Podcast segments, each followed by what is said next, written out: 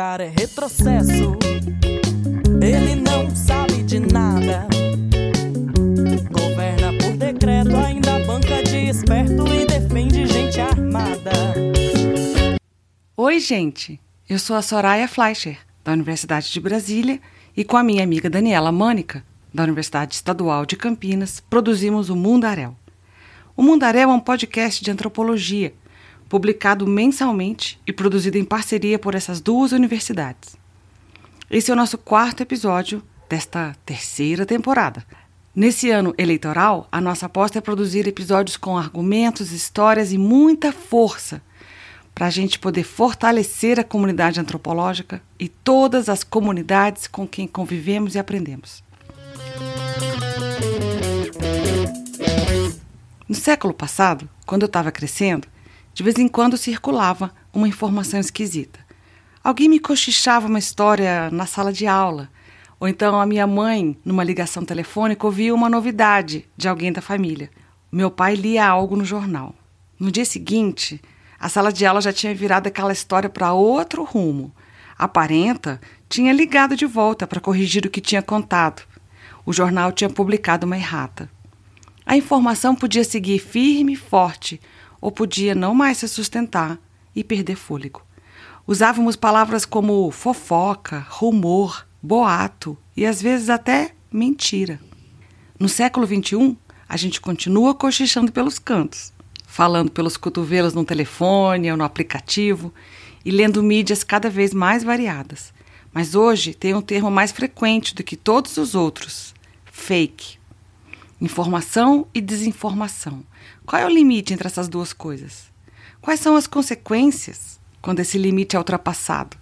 O pessoal do jornalismo, o pessoal dos estudos de comunicação e até os parlamentos têm estado bem preocupados com tudo isso. Definição do que é fake, tentativa de regulamentar, estratégias de punição têm sido pensadas. Neste episódio, a gente vai dar uma contribuição da antropologia para esse debate Vamos conhecer histórias de fake news, como chegaram, como circularam e como afetaram as pessoas envolvidas. Na primeira parte do episódio, a gente começa por uma escala local, um bairro no Rio de Janeiro. Na segunda parte, a gente passa por uma escala mais ampla, o país inteiro. E Maria Eduarda e Carol Parreiras serão as nossas convidadas. Meu nome é Maria Eduarda, eu sou moradora da comunidade de do Triângulo em Deodoro. Oi, gente, eu sou Carol Parreiras, né? Sou antropóloga. Eu tenho 19 anos. Atualmente eu sou uma MEI, uma microempreendedora. É, atualmente pesquisadora de pós-doutorado do Departamento de Antropologia da Unicamp. Eu atualmente estou terminando um curso de venda de sucesso com cliente para ingressar no mercado de trabalho. E é, eu trabalho já há alguns anos né, com questões de violência e atualmente desigualdade digital em favelas do Rio de Janeiro. Eu conheci a Duda fazendo campo né, em uma, no lugar onde ela mora, né, que é a, é, faz parte do chamado Complexo do Muquiço, né, na região oeste, norte-oeste do Rio de Janeiro. E a gente se conheceu então nesse contexto de pesquisa de campo. Maria Eduarda, aliás, Duda, você teria uma história de fake para nos contar? Talvez uma história é, recente, assim, que você tenha vivido durante esse tempo de pandemia? E em relação a essa pandemia, eu acho que todo mundo sem dinheiro, eu, eu sei porque eu também entrei em um desses links que falavam que ia dar uma ajuda de gás e eu fiquei toda bobinha quando falou que o meu nome estava lá sorteado e eu mandei para todo mundo no meu WhatsApp, aí depois eu fui pesquisar no Google e tava lá falando que era fake, eu tinha colocado meu CPF, fiquei desesperada. E esse é um outro problema que é um link que pega seus dados, você não sabe o que acontece. Você compartilha com, com pessoas, você coloca em grupo e todo mundo faz e todo mundo coloca lá e fica todo mundo naquela onda, sabe? É, a internet inaugura um novo tipo de fake. Porque eu acho que tem estatutos diferentes desse fake, né? A gente tá falando de algo que é muito danoso, que é pernicioso, que são as fake news. Duda acabou de dar alguns exemplos aí. Eu acho, assim, da maior crueldade, né? Você criar um link e compartilhar, isso só vai rodar também de novo. É conteúdo, o conteúdo, ele é sempre ele é especializado mesmo, ele chega onde, onde ele foi feito para chegar, né? Cada vez mais é, é, com precisão mesmo. De você fazer alguém se cadastrar, esses dados provavelmente já caíram em algum lugar, sem dúvida. Ela tem razão, eu também ficaria preocupada em relação ao meu CPF.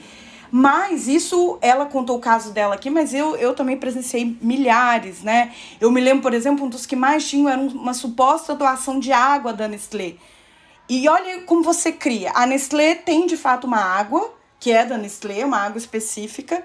Essa água que aparece na imagem, essa água que está sendo propagandeada ali, você vai, você cadastra, você coloca o seu endereço, você dá todos os seus dados, que provavelmente foram capturados todos, né?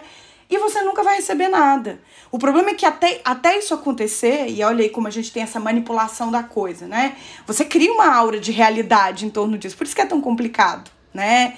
E os estudos, por exemplo, mais recentes sobre fake news, eles vão mostrar exatamente isso. O quanto é bem manipulada essa. É, é, é você pegar um certo repertório e trabalhar em cima dele para criar uma ideia de verdade. De que aquilo é verossímil, de que alguém pode acreditar naquilo, né? E, cara, ganhar um gás, sabe, na pandemia, que o gás tá custando 100 reais aqui onde eu moro, é um presente de Deus, sabe? Quem não vai querer? Eu vou colocar meus dados sim, porque se eu for presenteada eu vou ficar muito feliz, como eu fiquei compartilhei. O problema é quanto tempo você demora para saber que aquilo é mentira e tentar reverter aquilo que você fez. Aí já é tarde demais. Tem uma máxima, né, que sempre se repete é, quando a gente vai pensar em segurança digital, por exemplo, que é cuidado com o que você vai compartilhar, o que você vai postar, porque depois tirar esse conteúdo é quase impossível. Isso vale para as fake news também. Por que, que é tão difícil, né, da gente combater fake news? Claro que a gente vai criando algumas estratégias.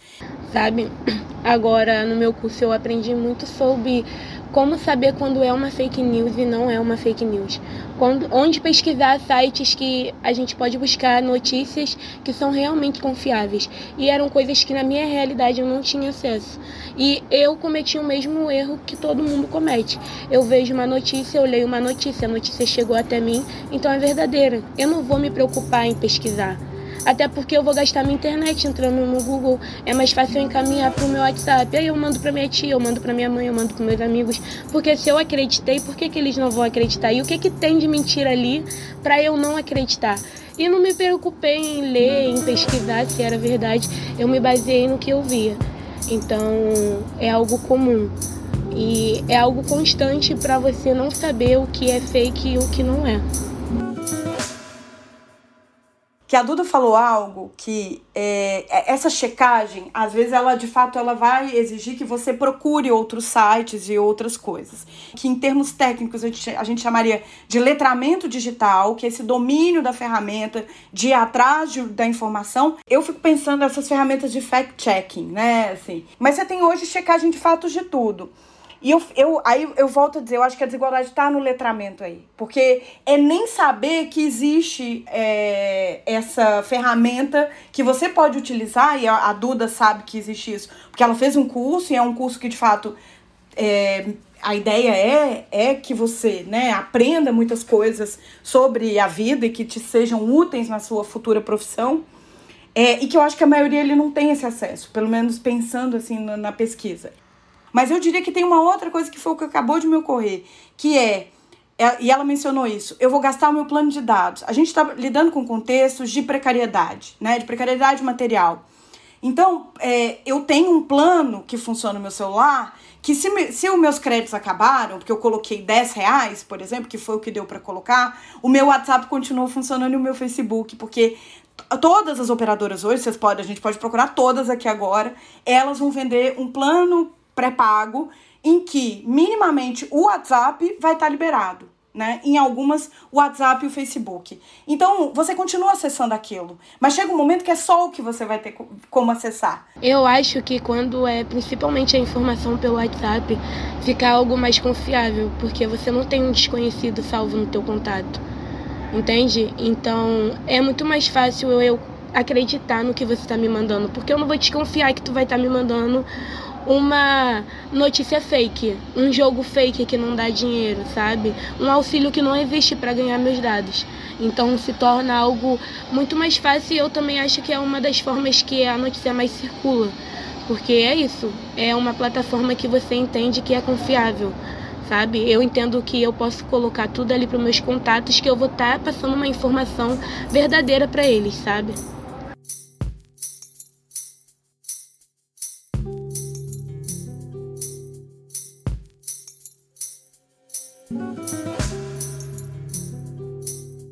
E que vem com toda uma máquina, me parece, a gente sabe disso. Não é à toa, por exemplo, que a Duda, e aí eu acho que a própria estrutura de rede, que é o que me interessa mais, né? Ela ajuda a explicar isso. Não é à toa que a Duda recebia determinadas coisas que eu nunca recebi. Ou que eu tinha relatos em campo, e eu me lembro é, nitidamente de uma das, das minhas interlocutoras me mostrar o celular com a mensagem que ela tinha recebido, era uma rede da igreja, é algo comum, sim, de circular nas igrejas, de circular principalmente na rua e mais ainda no Facebook. Todas as redes, principalmente no Facebook, que é o mais constante. E é o que a gente se baseia achando que por estar lá é real por mais que você mostre tudo que condiz, eles não acreditam, sabe? Eles têm um pensamento daqui. Eu não sei se é um pensamento nosso, porque a gente já se sente excluído da sociedade, sabe? Sente que a sociedade não pensa na gente. Então é mais fácil acreditar no que a comunidade gera, porque a comunidade traz algo verdadeiro, sabe? É, aqui na minha comunidade a gente tem um grupo no Facebook que fala só do que acontece aqui. Então, a gente é movido por aquilo ali, sabe? É todas as notícias jogadas ali, a gente vai lá, a gente lê e aquilo ali não vai passar uma informação incorreta. Aquilo ali é o nosso jornal do dia a dia, sabe? Então eu não vou acreditar no que o fulano tá querendo que eu faça, porque não é verdade. Eu não tenho aquilo na minha realidade, ele tá falando hoje, mas amanhã, depois da manhã, eu vou ver a mesma coisa. Então é mais fácil acreditar na mesma coisa. Então eu acho que a desinformação aqui é algo maior. Então faz com que as coisas circulem até mais rápido sabe? Porque numa comunidade, um lugar pequeno, mora inúmeras pessoas. Então a circulação passa muito mais rápido. É todo mundo conhecendo todo mundo, é todo mundo com o número de todo mundo. Então, além de ter essa facilidade de, ah, o número dele está no meu celular, eu confio nele, a informação é verdadeira, tem aquela parte de que você não tem aonde saber, sabe? Você não tem onde procurar, porque você não tem um acesso à internet. Hoje eu tenho um Wi-Fi, mas a cada 10 pessoas aqui que a Carol fez uma pesquisa, uma pessoa tem um celular para cinco pessoas utilizarem. Mas a, naquela casa todas as pessoas têm rede social, entende? Então é algo bem maior. E ela toca num outro ponto que é isso, né? Muitas vezes são redes é, são dispositivos que você vai ter que compartilhar com todo mundo. Então, às vezes, vai chegar coisa em você que nem é sua exatamente, né? Mas tá ali, mas tá ali, né?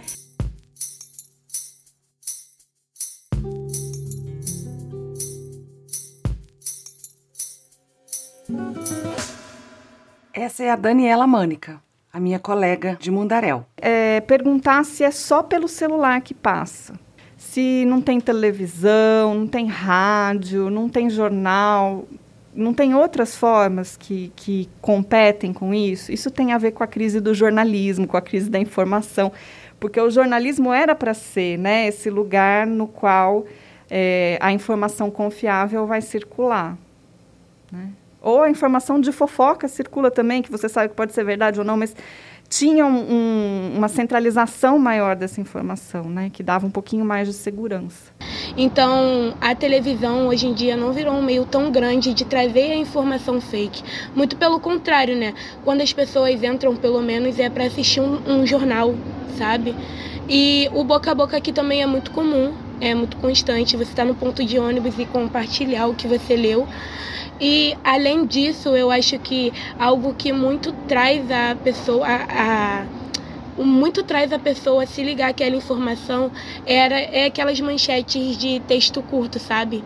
Que faz você abrir aquilo, mas não tem interesse de ler aquilo tudo, se contentar só com o que está escrito no título, sabe? Então isso é o que mais acontece no Brasil a gente tem uma palavra para isso, e lá vem textão, né? Não é à toa. O textão é isso. É você tentando explicar ou refletir sobre algo. Mas não é todo mundo que vai ler. Por isso, por exemplo, que o meme é bom, porque ele é uma imagem, ele já comunicou ali o que ele precisa. Não precisa de nem legenda às vezes. Porque a Duda falou dos memes, né? O quanto é uma linguagem comunicativa ao mesmo tempo que tem o humor e que é fantástico, eu acho meme uma coisa fenomenal, mas também pode ser usado para outros fins. É isso, mas é uma linguagem que comunica muita coisa, né? Não precisa de muita explicação. Não precisa.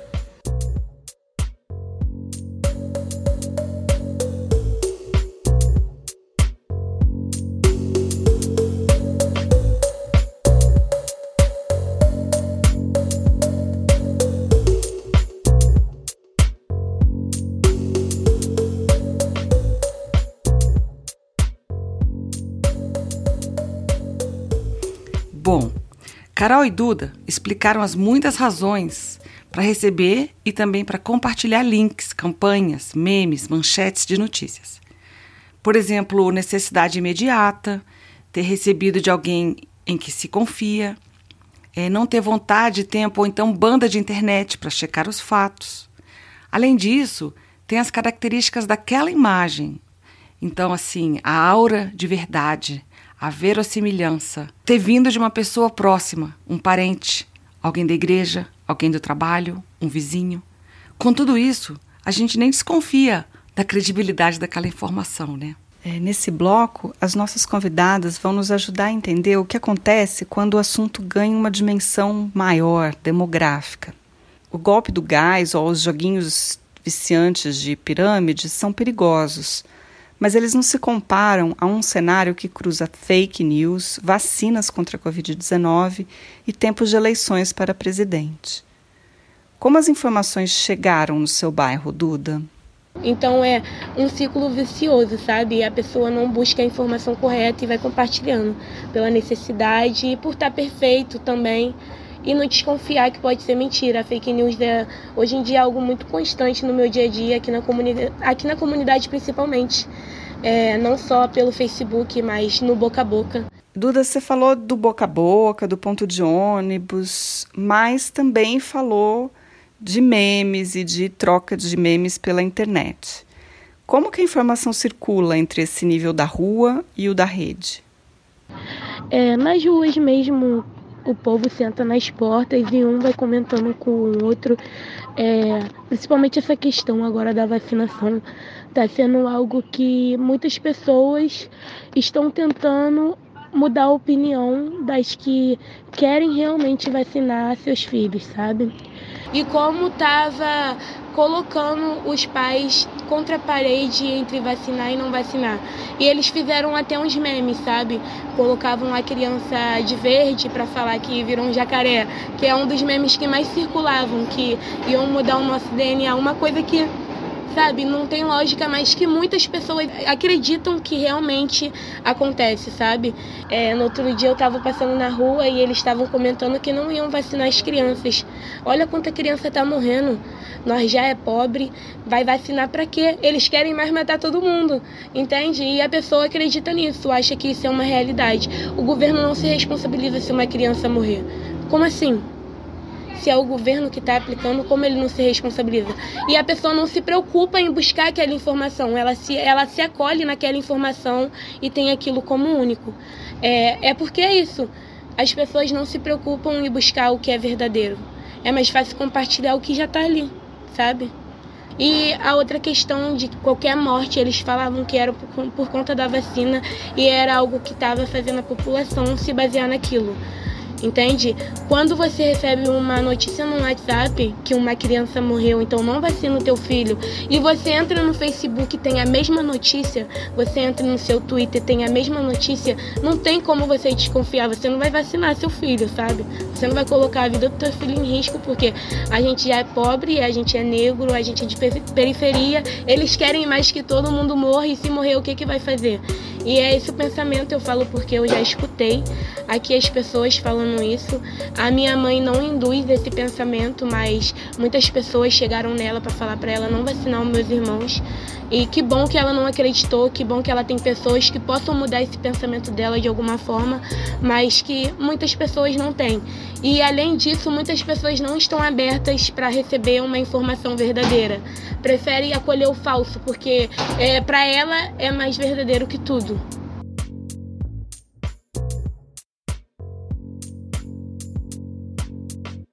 E você, Carol, como viu circular as notícias fake da vacina? E vai vir escrito assim, gente, ligado à pandemia e à vacina. Porque uma pesquisa do é, sei lá qual college, inventava um nome em inglês para o college, né? Sempre. É, provou com uma pesquisa com mil pessoas de diferentes idades que X, Y, Z, provava por A mais B, X, Y, Z, que é, a vacina não adiantava. E que a vacina podia. É, essa foi outra que também eu li muito. A vacina podia provocar, e de fato tem um efeito colateral que é isso mesmo, né? Que as pessoas estavam morrendo porque tiveram trombose, né? Por causa da vacina, problema circulatório. Só que aí você cria essa aura de. Porque você tem que criar aura, de novo, né? Criar aura de verdade. Como é que você atesta a verdade em fato científico, por exemplo? Você apela para essa suposta ciência. Eles também, eu não acho que é necessariamente totalmente anti-ciência, mas é uma ciência fake. É uma ideia de ciência que se cria também. Porque, por exemplo, se eu vou usar o nome de um college ou de uma universidade é, supostamente gringo ali, de qualquer lugar do planeta, mas gringo, é porque eu tô dizendo, é isso que dá a veracidade para isso aqui. E você vai e propaga.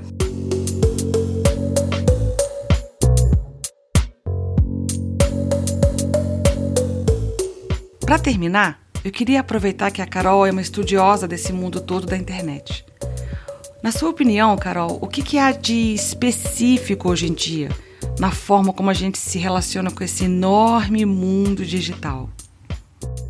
Eu acho que quando a gente pensa na internet, o fake ele já existia, né? Não é um algo que a internet cria, mas a internet dá uma nova cara, dá uma nova roupagem para isso tudo, que na minha interpretação, por tudo que eu tenho de dados de campo, por tudo que eu li nesses anos, eu acho que está muito ligado à escala que as, que as coisas ganham, né? Porque ela dá uma escala inimaginável, é tudo muito rápido, isso vai compartilhando, a gente não sabe onde vai chegar. Porque hoje, ao mesmo tempo que a internet permite essa, é, é, uma, essa escala toda das fake news, você ser um anônimo e você manipular essa identidade, como a gente fazia lá na década de 90, é cada vez mais difícil, porque a gente é rastreado e traqueado o tempo inteiro.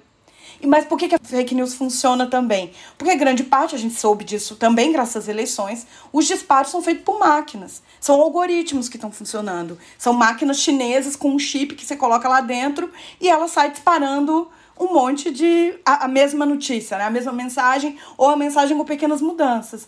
Então, assim, tem um outro lado desse. O que eu tô tentando chamar a atenção é tem muitos lados desse fake. Né? Então, assim, para mim ali, é esse giro era o mais o mais intrigante, né? E que, claro, tem causas que estão além das fake news, me parece. Como eu disse, acho que esse papel da igreja a gente não pode é, fingir que ele não existe.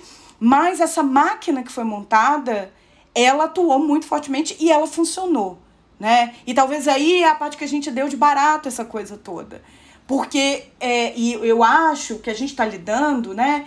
É, com um grau de, de sofisticação dessas fake news que a ponto disso influenciar um processo político. Não só no Brasil, porque isso também aconteceu nos Estados Unidos, isso aconteceu em outros lugares do mundo, né? E muito ligado a esses, a esses regimes que a gente chama de regimes de extrema direita ou de direita e tudo mais.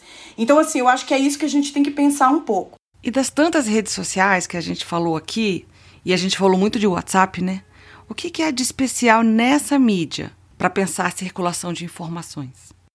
Mas você pode dizer que o WhatsApp é tão central assim? Sem dúvida, né? Eu não estou dizendo que ele diminui essa desigualdade digital que está ali, né? Pelo contrário, acho que ele até exacerba em alguns pontos.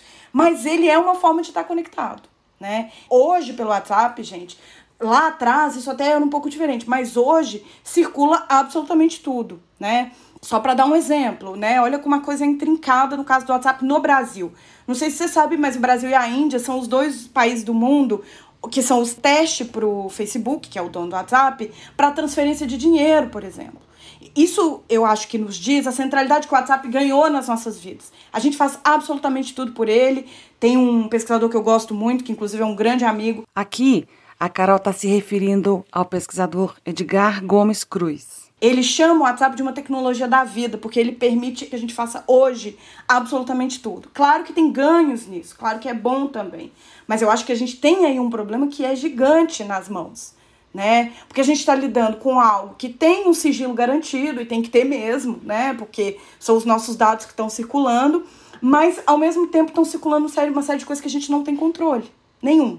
O que me faz concluir, eu concordo muito com a Duda, que é, tem todo um arcabouço aí, e que aí é muito difícil da gente entender mesmo, que faz com que alguém acredite ou não em determinadas coisas. O que, que essa pessoa está entendendo como determinadas coisas, né? É, eu, eu tinha falado isso para você, né, Soraya, quando você me convidou para participar. É urgente que a gente discuta isso, porque a gente está em 2022, é um ano eleitoral, e eu tendo a achar, aí é uma, uma opinião pessoal, vendo tudo isso, que a gente vai enfrentar algo pior ainda do que foi 2018, né? Então, é uma máquina que está funcionando, não deixou de funcionar, né? Porque esse governo também operou na base dessas fakes. Gostei muito de ouvir vocês, várias questões interessantes. Um texto que eu li essa semana de um colega aqui do Labjor, que é o Rafael, que ele compara o Telegram com o WhatsApp e fala justamente dessa política que a Carol falou de, é, de gratuidade né, do WhatsApp, dizendo quanto o WhatsApp tem uma capilaridade que o Telegram nunca vai ter, então que, enfim, eu faria só uma pergunta, eu acho que tem várias coisas, né, de, por exemplo, essa questão da da dúvida, né? Acho que na questão da vacina, principalmente, é, e da pandemia de forma geral, a gente viveu em tempo real na pandemia um, uma coisa muito é, difícil, né? Na qual a, a certeza ou a verdade era algo que tinha que se constituir com o tempo do que mata e o que não mata, o que cura e o que não cura, o que fazer, o que funciona e o que não funciona. Então, será que a máscara funciona? Será que o álcool gel funciona? né? Isola, não isola, enfim, é, tudo muito. A gente viveu muito na dúvida. E, e acho que muito dessa questão, dessa crise da informação, que é o que a gente vive hoje em vários aspectos, tem a ver com alimentar a dúvida. Né? Então, com relação à questão da vacinação, eu acho que, para além, assim, a gente aprendeu com o, com o bolsonarismo que, que existem pessoas que realmente constroem mentiras para ganhar politicamente, como as mentiras foram sendo feitas para que candidatos de esquerda perdessem e para que a extrema-direita ganhasse e ganhou, né? com esse tipo de é, artifício, né? Mentira mesmo. Mas, para além da mentira, eu acho que também tem uma exploração da dúvida, né? Dessa, dessa, dessa ausência de certeza se faz bem ou se faz mal, né? E, é, e acho que no caso da vacinação, essa estratégia mesmo de, de, é, de manipular as opiniões é, se baseia muito numa certa dúvida. Será que não vai fazer mal para as crianças, né?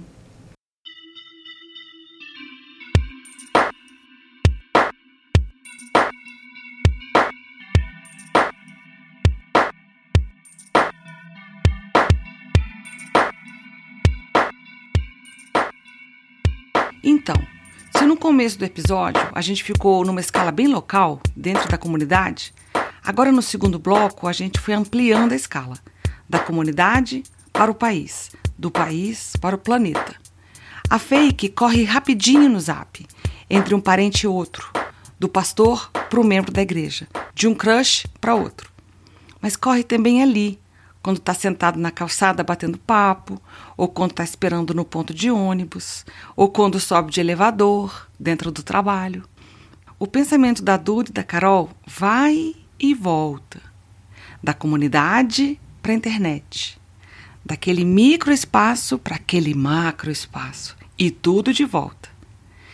No final das contas, eu termino com a sensação de que a gente volta para o local, que as escalas se influenciam mutuamente, que os limites entre pequeno e grande se borram quando o assunto é a circulação de informações.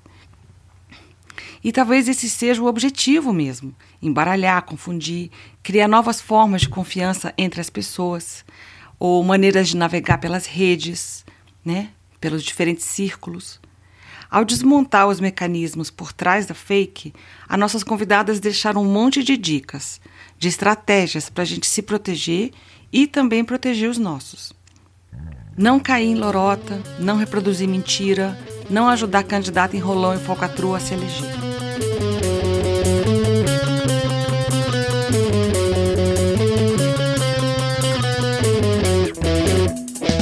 Agradecemos demais a Carol e a Maria Eduarda por virem conversar conosco. No Mundaréu, Daniela Mânica, minha parceira, e as estudantes da UNB e da Unicamp ajudaram a montar esse episódio.